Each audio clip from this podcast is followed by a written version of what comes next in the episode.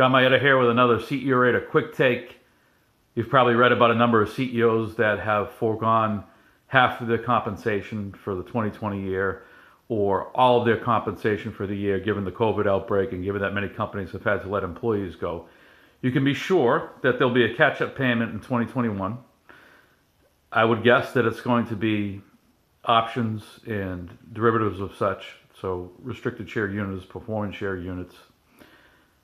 What I would like to see would be for RSUs, PSUs, and, and regular options, in addition to being tied to share price performance, which you can gain to a degree with share buyback programs, in addition to total revenue growth, which you can gain with an M&A program, in addition to EBITDA growth, which you can gain to a degree with M&A.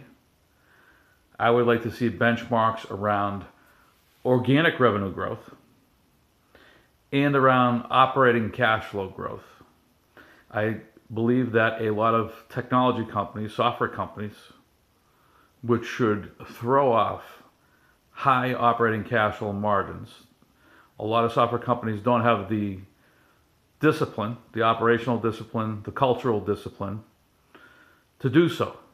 And they waste shareholder capital. So I want to see cash flow as one of the benchmarks that C-level execs are compensated on. And I will link to our tech today from a number of weeks ago on the topic in the show notes for this video.